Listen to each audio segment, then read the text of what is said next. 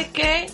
Dormir en la calle sirve para no tener vecinos, ni arriba ni abajo, ni a izquierda ni a derecha, ni portero ni ascensor. Comete, comete, comete la vida, comete, comete, comete la. Comete, comete, comete, comete la vida, comete, comete, comete la. Comete, comete, comete, comete la vida, comete, comete, comete la. Comete, comete, comete, comete la vida, comete, comete, comete la. Es la hora. Todo está preparado. Radio Topo 101.8 FM presenta con la casa en la mochila, con la casa en la mochila, con la casa en la mochila. Comete vida, comete, comete, la. Comete, comete, comete, comete la vida, comete, comete, comete. Comete,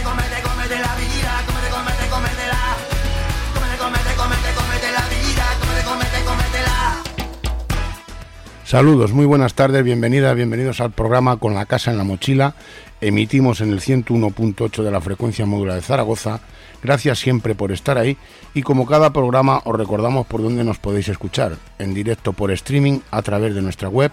Lo repetimos los martes de 11 a 12 horas y la madrugada de los miércoles de 5 y media a 6 y media. También lo podéis escuchar cuando podáis, mejor os venga y os apetezca en las plataformas donde subimos todos los programas. En nuestra web, en iVoox, en las cuentas con la casa en la mochila y la de Radio Topo por Facebook y en Twitter arroba casa en la mochila y arroba Radio Topo. Son las 6 y 2 minutos de la tarde, hoy domingo 26 de marzo. Esta madrugada nos han adelantado la hora. Recordarles por si hay algún o alguna despistada o despistado que la cambien, aunque ahora los teléfonos, etcétera, ya lo- la cambian automáticamente. Pero recordamos, no todo el mundo está conectado a las nuevas tecnologías. Les recuerdo también, hoy es el Día Mundial del Clima. Existen una diversidad de amenazas naturales y no tan naturales que están vinculadas con la variación del clima, por lo que los gobiernos deberían tomar medidas para la prevención que no ponen todo lo que están en sus con sus recursos y manos para evitar algunas de esas amenazas. El programa de hoy vamos sobre las bibliotecas como espacios educativos e integradores e influyentes sociales. Para hablar de todo ello, tenemos una invitada con más de 20 años de experiencia en el trabajo de bibliotecaria. Estará con nosotras y nosotros Eva Cester. Esto todo lo acompañamos como siempre con un poquito de música y será nuestro programa 406 con la casa en la mochila. Comenzamos. Me diste un par de canciones y un libro de tu ciudad. Me diste tres vueltas bailando y yo flotando sin pensar. Me diste una nueva corriente, la ruta directa hacia el mar. Llegaste con vientos del este a este sur de lento hablar. Cambiaste mareas y corrientes,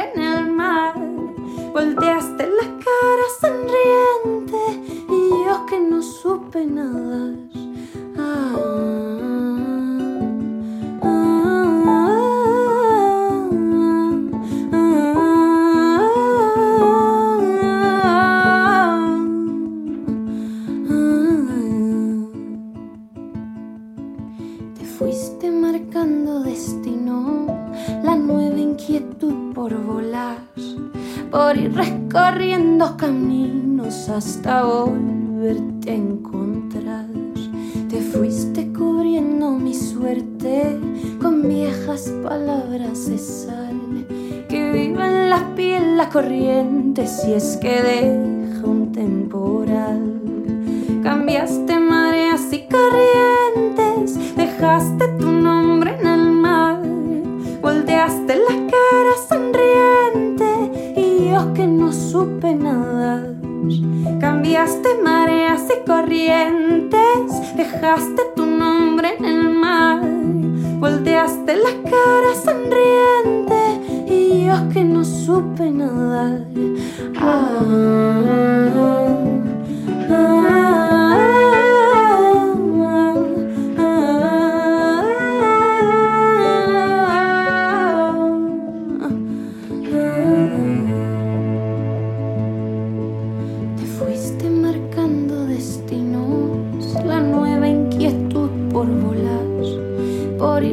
recorriendo caminos hasta volverte a encontrar. Rosalía, es un gusto para mí estar en el programa eh, con la casa en la mochila y también saludar a mis compañeros, como siempre, cada domingo, Javier y Peña, en esta tarde de primavera.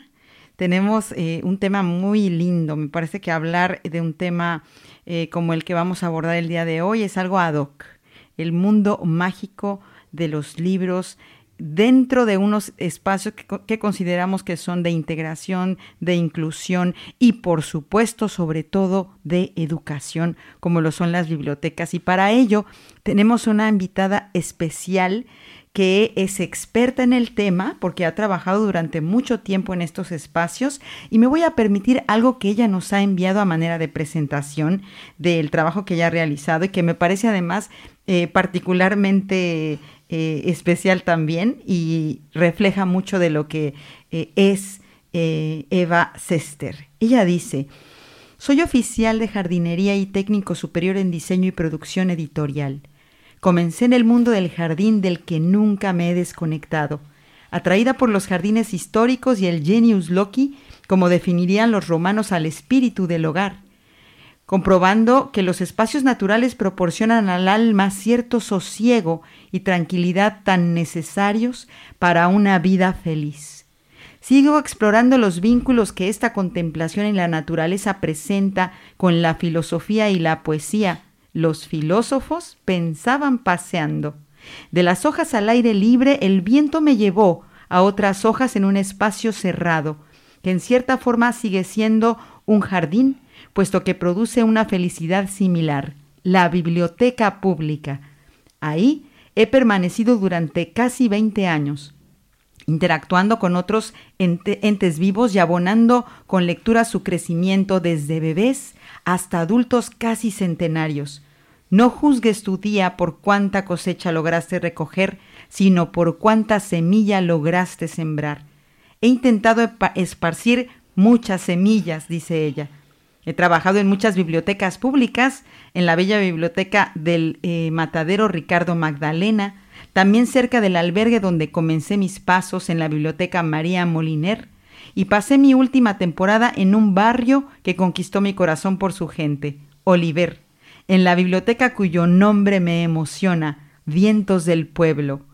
Otro golpe de viento, esta vez un poco más fuerte, me ha devuelto de nuevo al aire libre, donde estoy empezando a descubrir otro mundo fascinante, el de la agricultura ecológica. Bienvenida Eva, es un gusto tenerte en esta cabina, en este programa. ¿Cómo estás? Hola Rosalía, muchísimas gracias por invitarme a este programa. Bueno, Rosalía y compañía.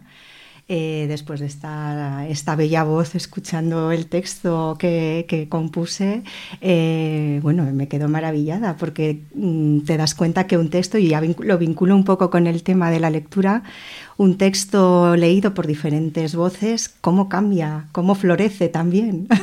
Claro, y es que eh, justo es, es fácil leer algo cuando está escrito de esa manera tan honesta, principalmente me, Sí. me parece, y eh, con el sentir de una persona que en frases cortas, en párrafos pequeños, nos da una idea de quién es y por dónde ha caminado. Eva, 20 años se dice fácil, pero no lo es. Es mucho tiempo. ¿Qué significa para ti haber estado en esos espacios que entrañan tanta información al acceso de todos? Bueno, la verdad es que el tiempo pasa muy, muy deprisa. Parece que, que fuera ayer cuando me veía como una pipiola entrando en, la primera biblioteca en la que trabajé, en la que todo te quedaba muy grande. Veías un un espacio con muchísimos documentos y, en fin, eh, estabas como un poco perdida en esa selva hasta que poco a poco la experiencia y el día a día pues te hace organizar el espacio, ir conociendo todas las especies como, como en el mundo de la jardinería, te vas moviendo entre los libros, conociéndolos evidentemente. Entonces, en fin, em, yo entré allí pensando que eh, el trato con el usuario iba a ser un poco, digamos, hermético, como me, me, pides, yo te doy, pero con los años he ido viendo que, em, que básicamente desarrollas una psicología bastante potente, porque me di cuenta que la gente no venía solo a buscar un libro, sino que venía con una necesidad de hablar y de compartir experiencias que me sorprendió muchísimo, muchísimo. Entonces, pues eso, con el tiempo vas cogiendo cierto rodaje y, lo que me ha sorprendido sobre todo estos años ha sido la, el intercambio humano que ha habido. Más que el tema de, tratar con libros, para mí eh, me, llevo, me llevo en el corazón pues ese, ese, trato con las personas de todas las edades, porque tratas desde niños muy chiquitines, hay una sección que se llama Biblioteca, que es fundamental en, en las bibliotecas para empezar a atraer al público desde muy, muy tierna edad, hasta gente muy, muy mayor que había vivido, había vivido experiencias muy duras y esto fue una de las cosas que más me chocó cuando entré en mi primera biblioteca en Manuel Alvar, allí en el Parque de Delicias. Eh, pues gente muy mayor que había vivido la guerra civil, la tenía muy fresca y venían en busca de libros que se estaban editando recientemente de Julián Casanova, que es un autor que supongo conocerán.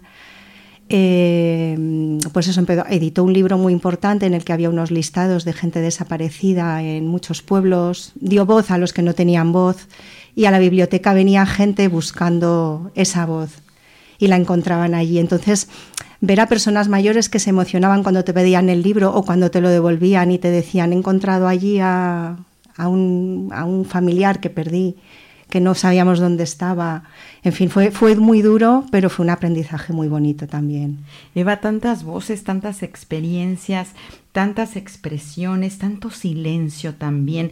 Pero para ir calentando motores, porque allá vamos a llegar y queremos hacerlo, quiero que nos expliques, por favor, qué implica el trabajo de un bibliotecario. Y me, comentabas eh, previo al inicio de esta entrevista que eh, tú, eh, tu formación es más como auxiliar bibliotecario. Sin embargo, bueno, ¿nos puedes eh, referir en general cuál es el trabajo del bibliotecario y del auxiliar de biblioteca? Claro, claro, a mí habéis subido de categoría, yo encantada, ¿eh? pero a ver, como auxiliar estoy muy contenta también, quiero decir. A ver, mira, básicamente el trabajo de bibliotecario, digamos que en la escala de, del trabajo en bibliotecas, es la persona, no, la que está en la, en, la, en la cúpula de la pirámide, pero bueno, está en la parte de arriba y es la que gestiona la compra de documentos, la que hace más un trabajo de despacho, a puerta cerrada, ¿vale? Pues se encarga de presupuestos, de hacer pedidos, de montar las actividades, de gestionar al personal en la biblioteca. Entonces, eh, después de la figura del bibliotecario, tendría que haber otra figura que ahora no existe, que es mm, la, tendrían que, poner, porque ya el personal está muy preparado para, acceder a, a, la plaza de técnico, técnico auxiliar, ¿vale? El técnico, digamos que hace unas labores pues, de realización de carteles, de apoyo a actividades también. Eh, pero bueno, como esa escala no está, pues estaba la escala de auxiliar en la que digamos que estábamos en primera línea de frente porque ayudamos al bibliotecario a llevar a cabo las actividades, le asesoramos en la compra de libros también a través de, una cosita que se llama hacer una desiderata, que es una palabra que os sonará un poco extraña, pero bueno, es, eh, se puede entender desiderata, de deseo pues lo que nos piden muchas veces los, usuarios de biblioteca, libros, oye, me gustaría un libro de, esto, o este último que han sacado, pues tú les ibas apuntando y esa, todas esas listas las pasabas a la bibliotecaria y con un poquito de suerte y voluntad pues le compraban esos, esos libros. Bueno, el funcionamiento era estupendo porque, por ejemplo, tú ponías tu dirección, esto os lo digo también a título informativo, eh, si el libro lo, compran en la biblioteca, dejas eh, tus datos y en cuanto nos llega y lo preparamos y está listo para salir a la calle, ¡pum!, os llamamos y podéis pasar a por él. El servicio, la verdad, que es muy bueno. Toda eh, este extenso, trabajo que existe. Recuerdo alguna vez haber, por eh, circunstancias de mi formación, eh, em, haberme involucrado en algo que es similar en el sentido de clasificación de títulos y documentos, que justamente era el de archivista. y organización de documentos que me llevó a curiosear un poco eh, irreverentemente en su mundo y me parecía una especie como de danza. ¿No? Porque ibas de un título al otro y se iban hasta organizando tamaños, colores, formatos, porque los libros tienen una vida propia, eh, considero. Eh, las bibliotecas como espacios de silencio, de lectura, de entrar al mundo de la imaginación y conocimiento de otros mundos a través de ellos. ¿Consideras que estos sitios que son tan necesarios tienden a desaparecer con todo el surgimiento de la tecnología? A ver, yo creo que no. No, ni van a desaparecer, ni creo que, desaparezcan. No, no, porque son unos espacios totalmente necesarios.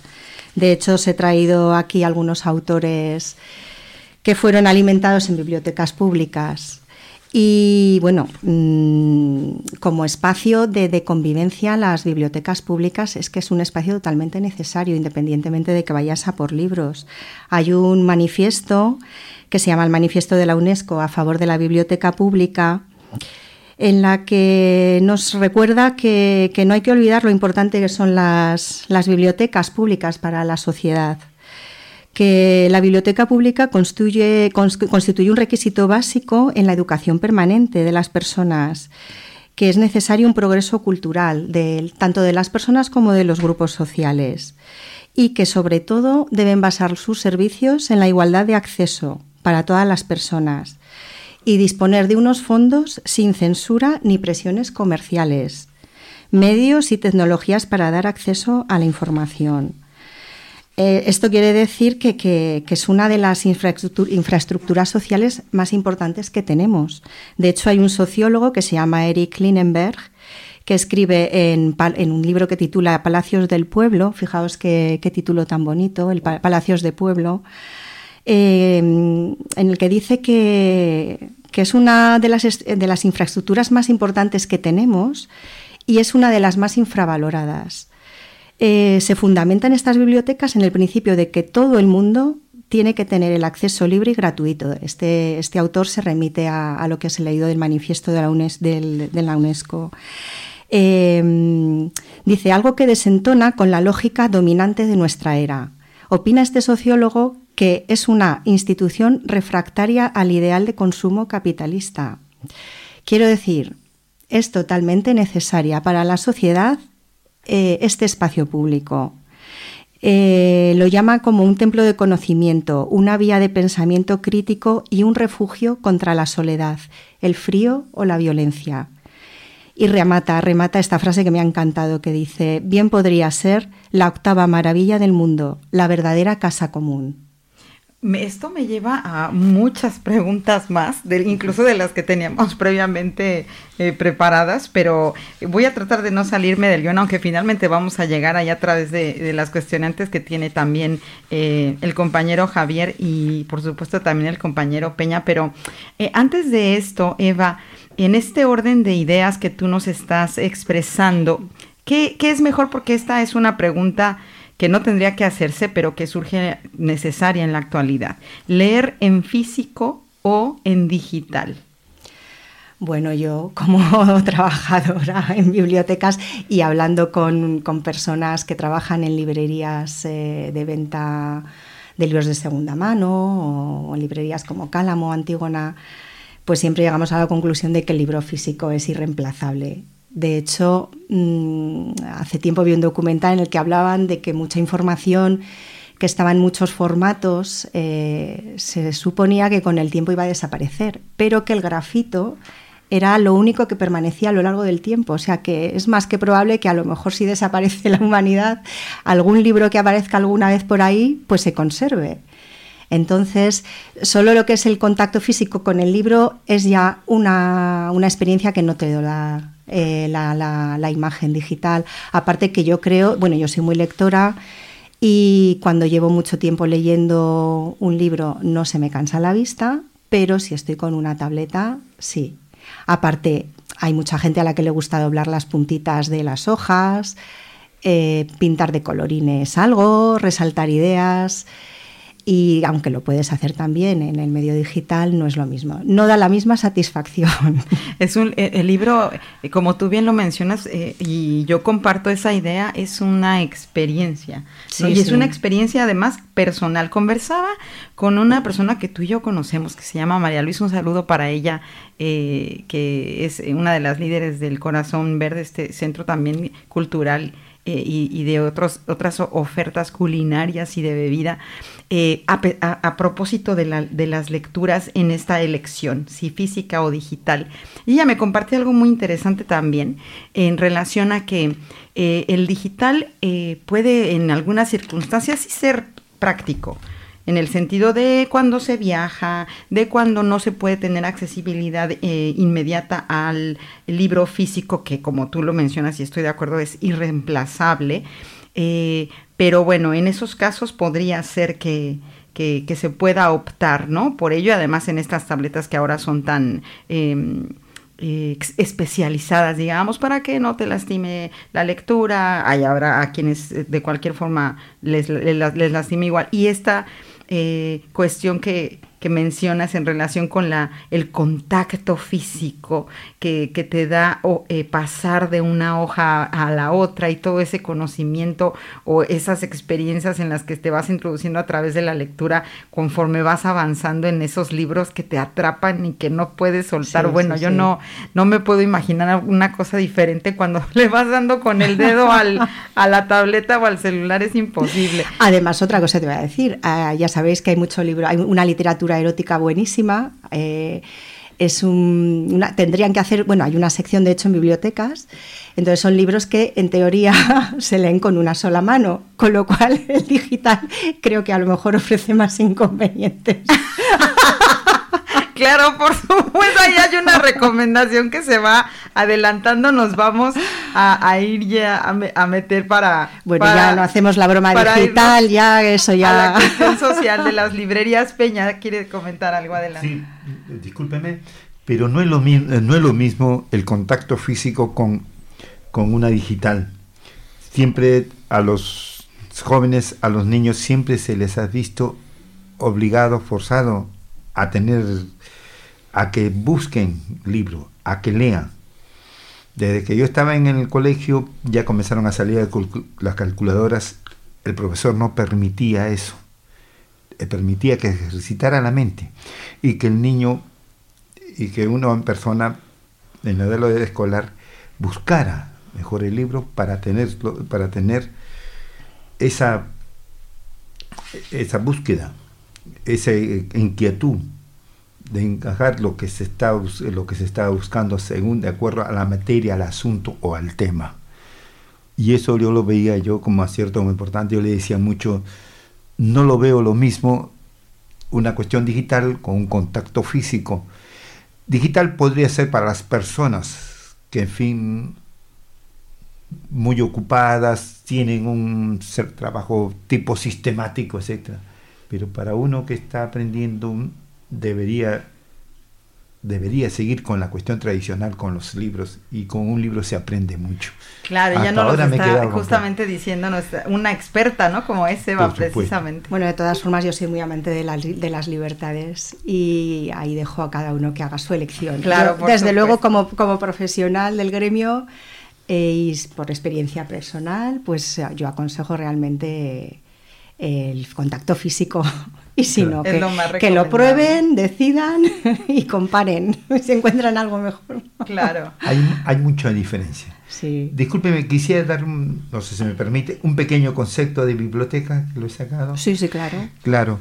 Como dice, biblioteca es una colección organizada de libros y publicaciones impresas y de otros documentos, sobre todo gráficos y audiovisuales, servida por un personal encargado de facilitar el uso de ellas, por los lectores para su información, investigación, enseñanza o recreo.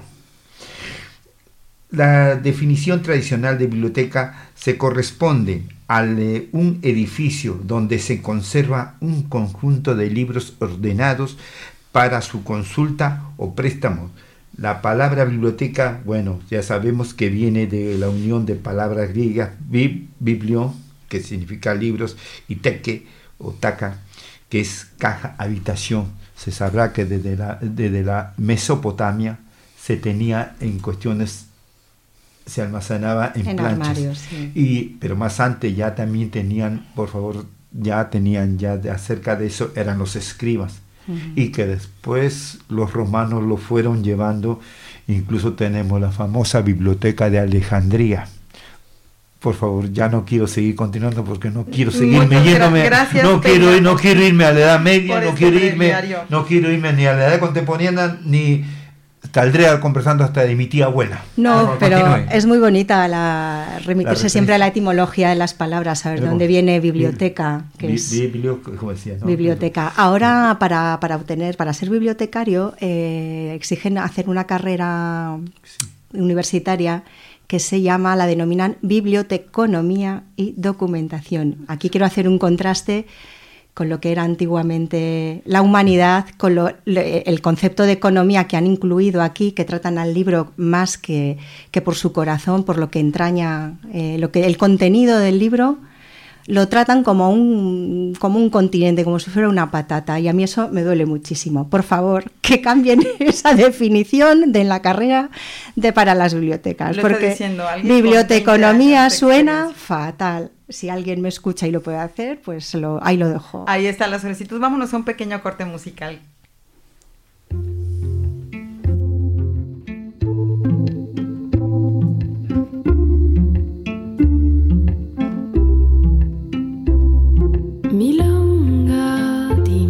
Hay algo que pueda hacerme feliz. Milonga, dame tu mano, llévame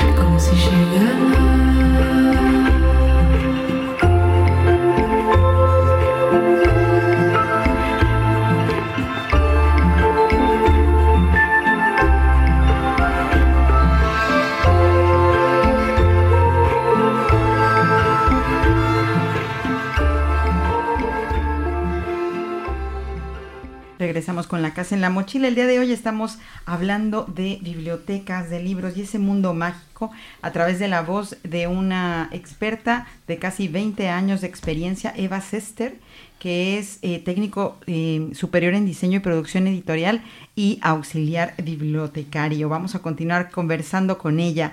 ¿Consideras, eh, Eva, que las librerías, además de constituir un espacio de educación, también lo son de inclusión e integración social? Sí, totalmente, lo son, lo son, sin duda.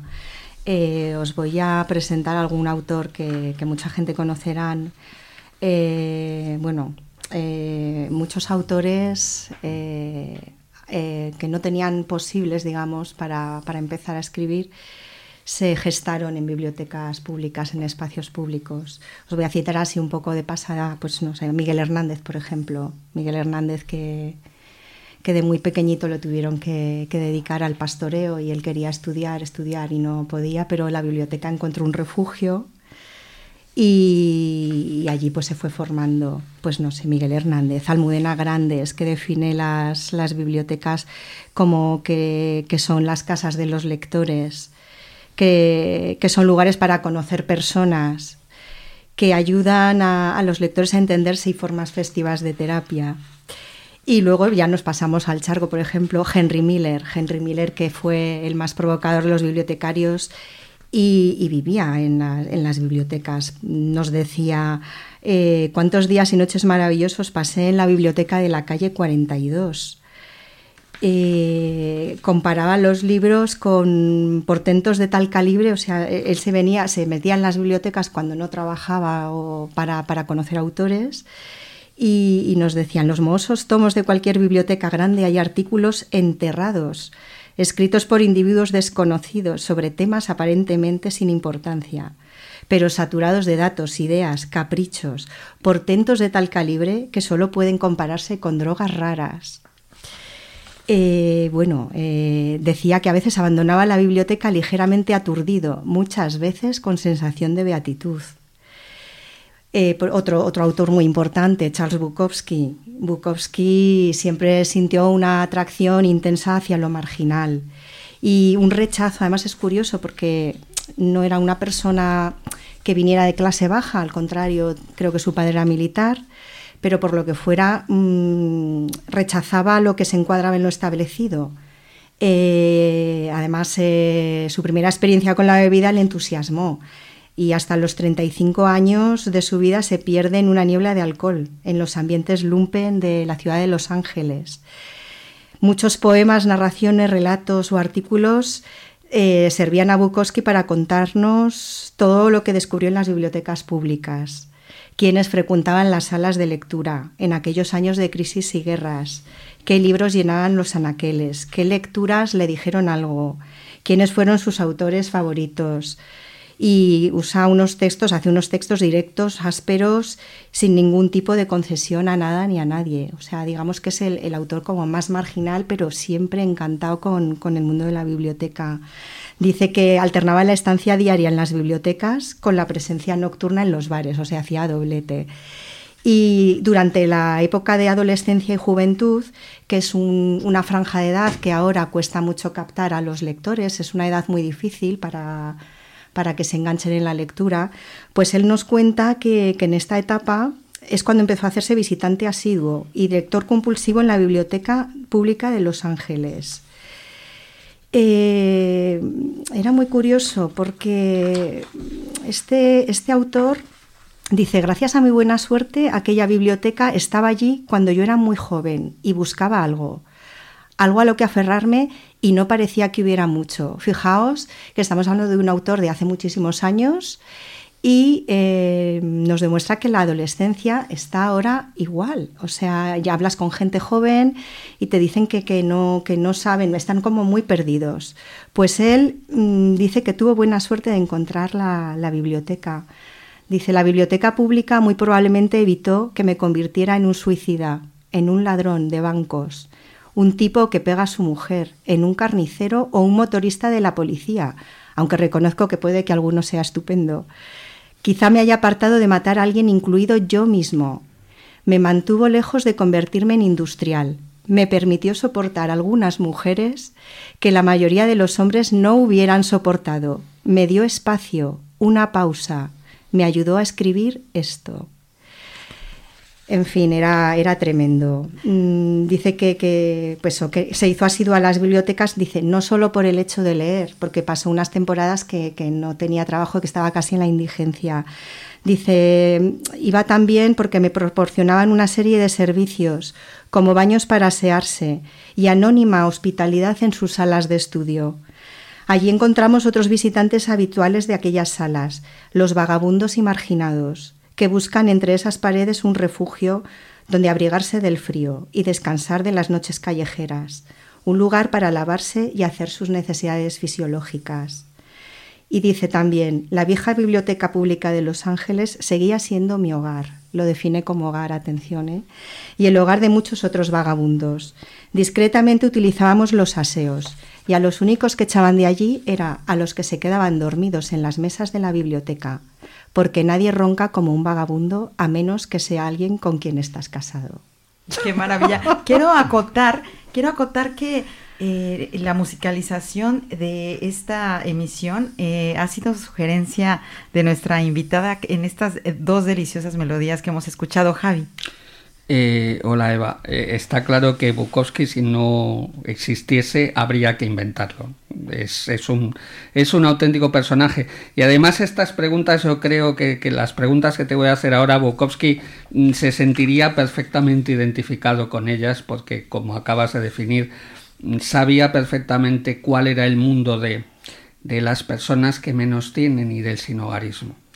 Eh, yo quería comenzar preguntándote que, bueno, evidentemente las bibliotecas, y Bukowski es el caso más, probablemente más famoso de ello, es un medio de reinserción para, para las personas en, en situación de vulnerabilidad o en situación de sinogarismo pero realmente actualmente las bibliotecas están cumpliendo esa función social de medio de reinserción de, estas personas más que medios de reinserción, que yo creo que eso tiene que partir de a lo mejor de algún apoyo de algún centro de trabajo social, por ejemplo, sí que son como unas casas de acogida, es lo que indican todos estos autores y los documentos que he ido leyendo.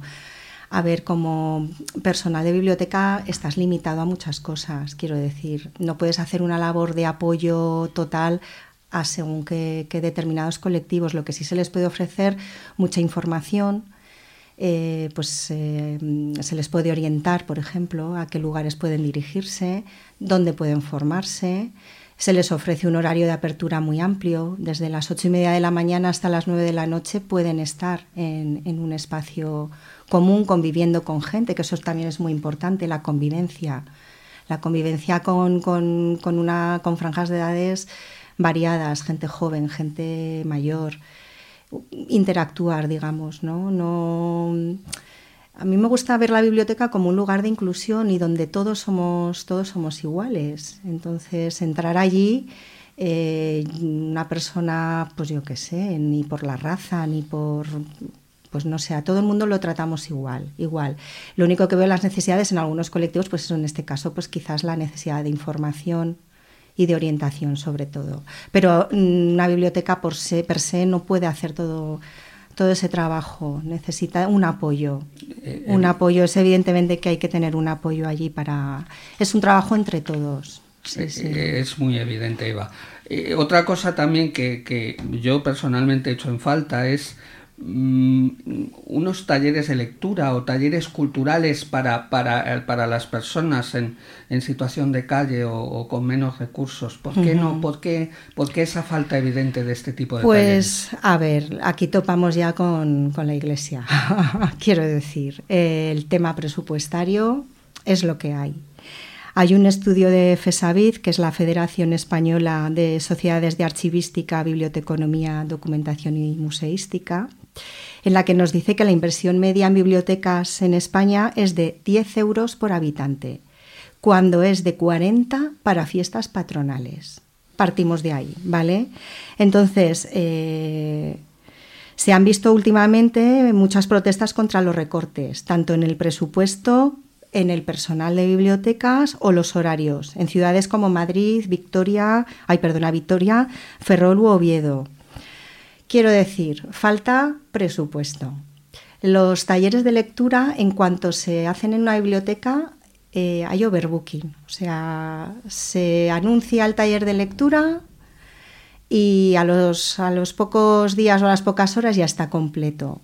Entonces, eh, ya proponer eh, otro, otro taller de lectura, que también estaría muy bien poder hacerlo, pero es lo que os comento, que falta, falta un poco de presupuesto para, para abordar, porque claro, si falta personal que lo realice, eh, pues, pues no puedes dividir a una persona en dos, que habría que hacer un taller de lectura, por ejemplo, más especializado quizás para lo que tú comentas, ¿no? que pudiera venir una persona especializada en ciertos temas, que pudiera orientar. Ahí me remito otra vez a lo de la orientación es un, trabajo que tendría que complementar, o sea, tendría que venir a lo mejor un trabajador fuera de la biblioteca para hacer un taller especial, que yo lo veo fantástico, sería estupendo. Pero, pero bueno, es, lo que hay, ya veis, ya veis lo poquito que se invierte en las bibliotecas. Sin embargo, fijaos, tienen muy buena fama. Según el estudio FESAVID, obtienen un 8,2 sobre 10 entre los encuestados, que es una valoración muy alta del público. Y para la mayoría de los ciudadanos dicen que son el lugar más cercano y amable del Estado y las administraciones. También es muy curioso. Pero bueno, vamos a ver, también se puede sugerir, por ejemplo, en cualquier biblioteca pública, estoy pensando ahora en la María Moliner, que es la más cercana que hay al albergue, se podría hablar con la, con la bibliotecaria del centro y hacerle una sugerencia, porque eh, quiero decir, el personal está abierto a, cualquier tipo de ideas y todas son bienvenidas todo es cuestión de hablar las cosas. En esta eh, hay que hablarlo todo. Entonces yo os invito, si, si, hay esas necesidades, y os van a recibir con los brazos abiertos, estoy segura. Sin duda sería una magnífica idea, Eva, y es una cuestión a proponer. Eh, de todas maneras, eh, mm, se tiene, pues puede tenerse la sensación de que a veces incluso, incluso con tantas bibliotecas públicas o con medios públicos, eh, la cultura es a veces inaccesible para las personas en situación de vulnerabilidad. ¿Por qué crees que existe esa sensación de, inaccesibilidad a la cultura por parte de determinados colectivos. Ya, inaccesibilidad, pues es inaccesible ir a ciertos conciertos, por ejemplo. A mí, por ejemplo, me gusta mucho la música clásica y la música antigua. Entonces eh, se han dado festivales aquí en la ciudad, en centros pues como en el teatro principal o en el auditorio, que las entradas son inasumibles. Bueno, a mí es que me parece una barbaridad.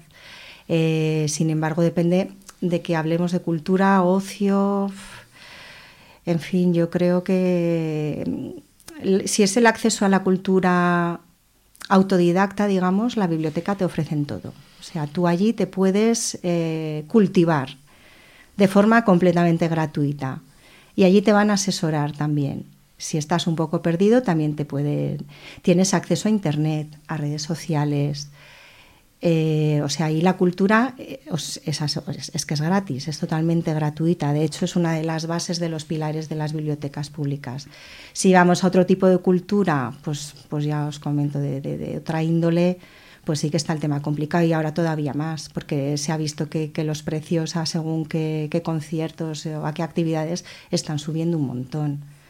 Entonces sí que estamos tendiendo otra vez a una cultura para la élite, digamos. Ahora que habíamos conseguido quitar los abrigos de pieles en la ópera, que era una maravilla, vamos, eh, estaban contentísimos los, los músicos, de, están saliendo unas jornadas de gente maravillosa, de música antigua, de músicas eh, renacentistas, que, que decían, por fin viene gente joven a vernos. Y decías, claro, vamos porque, porque se puede entrar. Entonces estamos volviendo otra vez al abrigo de pieles, de lo cual me, vamos, me, está, me da muchísima pena, pero bueno, a ver si se puede frenar esto otra vez. Una pena que, que el elitismo no deje ver que la cultura es un mm. bien popular y de para todas y todos. Todos son ciclos, todos son ciclos. Ahora estamos otra vez en un ciclo malo, pero espero que pase con el tiempo. Y, ya para cerrar por mi parte este bloque de lo social, una pregunta un poco delicada, eh, Eva. Eh, ¿Existen prejuicios por parte del mundo cultural y bibliotecario sobre las personas en situación de vulnerabilidad o, en situación de calle? No, se dan algunas situaciones conflictivas a veces por temas de higiene personal, por ejemplo. Y es muy delicado, es un tema muy delicado. Pero, vamos, yo ya os, aseguro que en estos espacios se trata igual a, todo el mundo. No hay, no hay diferencias. De hecho, fijaos, hay una, una biblioteca pública que se publicitaba de esta forma.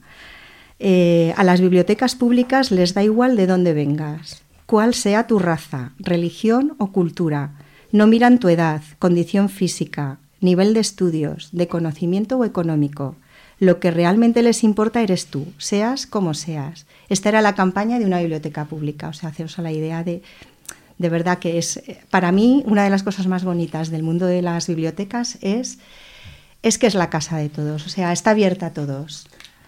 Indudablemente, Eva, las eh, bibliotecas son espacios, como tú nos los estás eh, reiterando, a través de una explicación vasta de eh, educación, de inclusión, de integración. Peña. Sí, no, lo que le quería decirle es que faltó mencionar a otra, a otra, a otra, a otra personalidad, un célebre filósofo alemán, Carlos Marx, decía que la mejor universidad era la biblioteca y se la pasó 10 años. Aquí tengo un, peque, un, pe un pequeño informe de la señora Petra Parazzi, no sé si lo habrán oído. Hay cuatro, cuatro espacios en importantes que debe tener toda biblioteca moderna. Un espacio social para la interacción y el intercambio de conocimiento. Un espacio tranquilo para el estudio. Un espacio mocker para la innovación. Un espacio neutral y de confianza para el uso público. Estos fueron las cuatro esenciales. Pero como yo le digo, parte de mi situación de vulnerabilidad, la biblioteca también puse en mente todas estas personas. Para mí también fue, ha sido y es para mí como una cuestión más de recreación. Un momento de donde se imparte mucho, mucho, mucho conocimiento, aunque yo no tengo lo suficiente, mucho, mi mente no alcanza a ser accesible, pero se trata de agarrar y un centro, como dices, parte también de la recreación de toda, de toda persona que tiene, que tiene ocho horas para trabajar, tiene ocho horas para recrearse y tiene ocho horas para descansar. Y una parte de esa recreación, de por mi parte que la tomo en cuestión de exclusión, trato de hacer ejercicios temprano y mi rato después en las tardes a la biblioteca. biblioteca sí. Y después de la biblioteca a buscar mi cabeza en la calle Alfonso. Es importante y quiero destacar que la participación del compañero Peña es significativa en este programa en el sentido de eh, que además él comparte de esa manera honesta y abierta que es una persona que ha estado en una situación de vulnerabilidad y de viva voz no hay quien mejor pueda expresarlo que quien lo ha experimentado. ¿No? esa eh, necesidad de esos espacios de inclusión, de educación, de tranquilidad. Entonces es eh, particularmente significativo lo que nos compartes, compañero. Gracias, gracias, A mí me haría mucha ilusión ahora en este momento leeros eh, un manifiesto, bueno, un manifiesto no era, un discurso que, que hizo Federico García Lorca cuando inauguró la biblioteca de su pueblo natal en Fuente Vaqueros en, en el año 1931 que supongo que lo conoceréis. Se titula Medio pan y un libro, que viene muy bien en este momento, creo. Entonces, Federico, ya me gustaría tener la voz de Federico recitar como hacía él, lo voy a intentar. No solo de pan vive el hombre. Yo, si tuviera hambre y estuviera desvalido en la calle, no pediría un pan, sino que pediría medio pan y un libro y yo ataco desde aquí violentamente a los que solamente hablan de reivindicaciones económicas sin nombrar jamás las reivindicaciones culturales, que es lo que los pueblos piden a gritos. Bien está que todos los hombres coman, pero que todos los hombres sepan, que gocen todos los frutos del espíritu humano, porque lo contrario es convertirlos en máquinas al servicio del Estado, es convertirlos en esclavos de una terrible organización social. Libros, libros. He aquí una palabra mágica que equivale a decir amor, amor, y que debían los pueblos pedir como piden pan o como anhelan la lluvia para sus sementeras. Pedía libros, horizontes, escaleras, porque la agonía física, biológica, natural de un cuerpo, por hambre, sed o frío, dura poco, muy poco, pero la agonía del alma insatisfecha dura toda la vida. Ya ha dicho el gran Menéndez Pidal, uno de los sabios más verdaderos de Europa, que el lema de la República es cultura. Cultura porque sólo a través de ella se pueden resolver los problemas en que hoy se debate el pueblo lleno de fe pero falto de luz.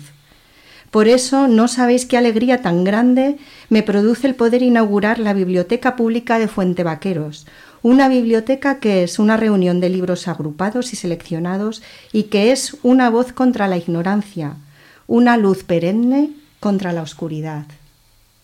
Gracias Eva por esta eh, bellísima cita y vamos a compartir un poco más de esa música que nos ha recomendado Eva.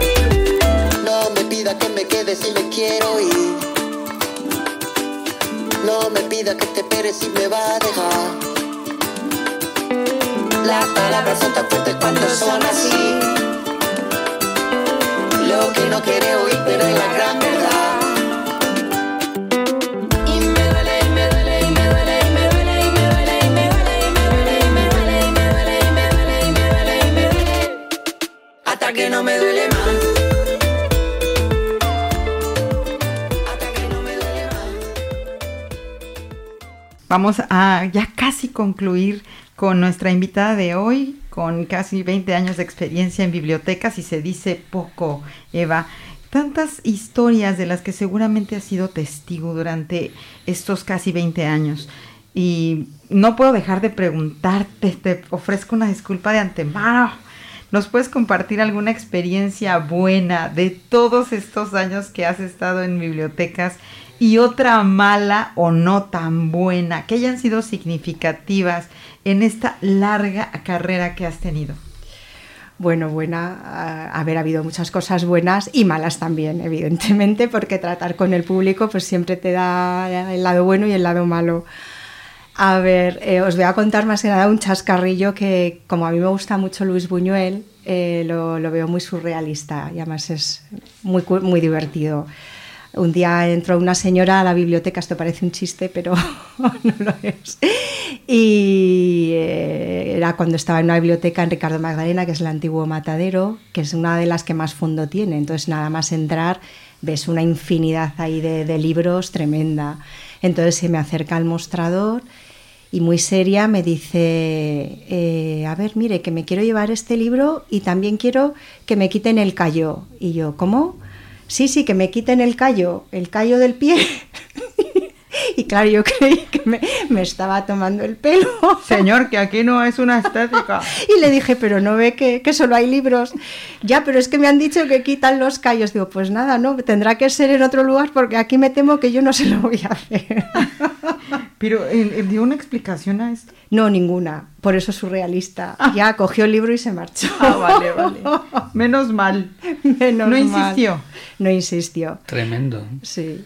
Y luego como mala, pues a ver, eh, recuerdo que hubo un periodo de crisis muy mala y cuando venían, venía la gente muy, muy mal, muy mal. O sea, con, con un humor terrible un malestar, se notaba muchísimo la energía mala que, que, había en ese momento. Afortunadamente se salvó el bache. Todo, es que todo pasa, todo es cíclico. Pero de esa época tengo, pues fue una experiencia muy dura, sí. Fue dura porque venía la gente muy, muy torcida y veías que lo estaban pasando francamente mal. Y luego por el tema de estadísticas, que es un había una pregunta que, que, cuando te vas a hacer la ficha de socio tienes que preguntar si en qué estás trabajando y yo ya eso me lo saltaba directamente porque saltaban fatal, o sea, quedaba fatal, fatal en ese momento cuando tanta gente se quedó en la calle. Pero bueno, así es la estadística y así es la vida. Aquí estamos para saltárnosla también. Eva, ¿alguna recomendación y comentario final que quieras hacernos? Pues que acudan a la biblioteca, que acudan porque nadie se va a arrepentir. Y una frasecita que también me gusta mucho, que los efectos secundarios de ir a la biblioteca te durarán toda la vida. Ojalá. Javi. No, pues yo lo único que puedo decir es que a mí también en mi época de situación de calle, a mí también la biblioteca me salvó. Eh, yo siempre he sido un amante de la cultura, de la lectura y en ese tiempo oscuro la verdad es que para mí fue un auténtico refugio. Hoy en día creo que, que las bibliotecas deberían tener mucho más apoyo institucional del que actualmente tienen y ojalá, igual que la sanidad, igual que la educación, no puede haber nunca recortes en cultura. Hay algo que quisiera agregar acerca de, Adelante, la, Peña. de la señora Catherine Sucor, que dice, no hay una sola cosa que la gente quiere que sea que sus bibliotecas sean muchas cosas, no solamente un lugar donde se pueda estudiar, reunirse con sus amigos, asistir a reuniones y para muchas cosas más. Y quiero también rendir también de paso hablando de biblioteca a la señora este Ángela Ángela García y a la señora María Moliner, bibliotecaria que las tengo en el fondo de mi corazón. Sí. Muchas, Muchas, gracias, gracias eh, Javier, por compartir esta mesa y por supuesto también a nuestro compañero Peña, que siempre es un placer escucharle, y sobre todo a nuestra invitada de hoy, que es un agasajo siempre conversar con ella eh, en este programa. Para mí ha sido un placer tenerla y siempre que debo eh, de, de, agradecer su amistad. Y es eh, de verdad es una persona exquisita y es maravilloso conversar y conversar y no quieres dejar de conversar con alguien como Eva y, y además eh, con todo su conocimiento y su experiencia ella es muy humilde y muy dulce. Muchas gracias por estar ahí. Ella el día de hoy nos ha dejado claro eh, a través de estos 20 años el significado que para ella tiene el haber estado trabajando en una biblioteca durante todo este tiempo, lo que implica el trabajo de un bibliotecario las diferencias también que existen con un auxiliar de biblioteca, cómo estos espacios son de silencio, de lectura, de entrar al mundo de imaginación y conocimiento de, conocimiento de otros mundos. De igual manera, ella nos ha eh, recomendado, como eh, por supuesto que siempre mejor leer eh, un libro en físico que en digital sin restarle la importancia que lo segundo tiene, que existe por supuesto una extraña nostalgia de las viejas librerías, pero que además estas a su voz no, no tienen por qué desaparecer porque son instituciones de educación y la educación es finalmente un derecho humano, un, derecho fundamental, que son también espacios de inclusión, de integración social y pueden de alguna manera funcionar como medios de reinserción o de guía o de acogimiento para aquellas personas que están en situación de vulnerabilidad y sin hogar que se debe de dar más fomento y crear eh, talleres de lectura para estas personas, entre otra eh, información y recomendaciones de escritores que nos ha hecho y citas de muchos otros. Muchas gracias por estar aquí y es un placer como siempre compartir el espacio con el compañero Javier y con el compañero Peña y un agradecimiento a Pepe, nuestro productor. Hasta la próxima. Chao. Chao, chao.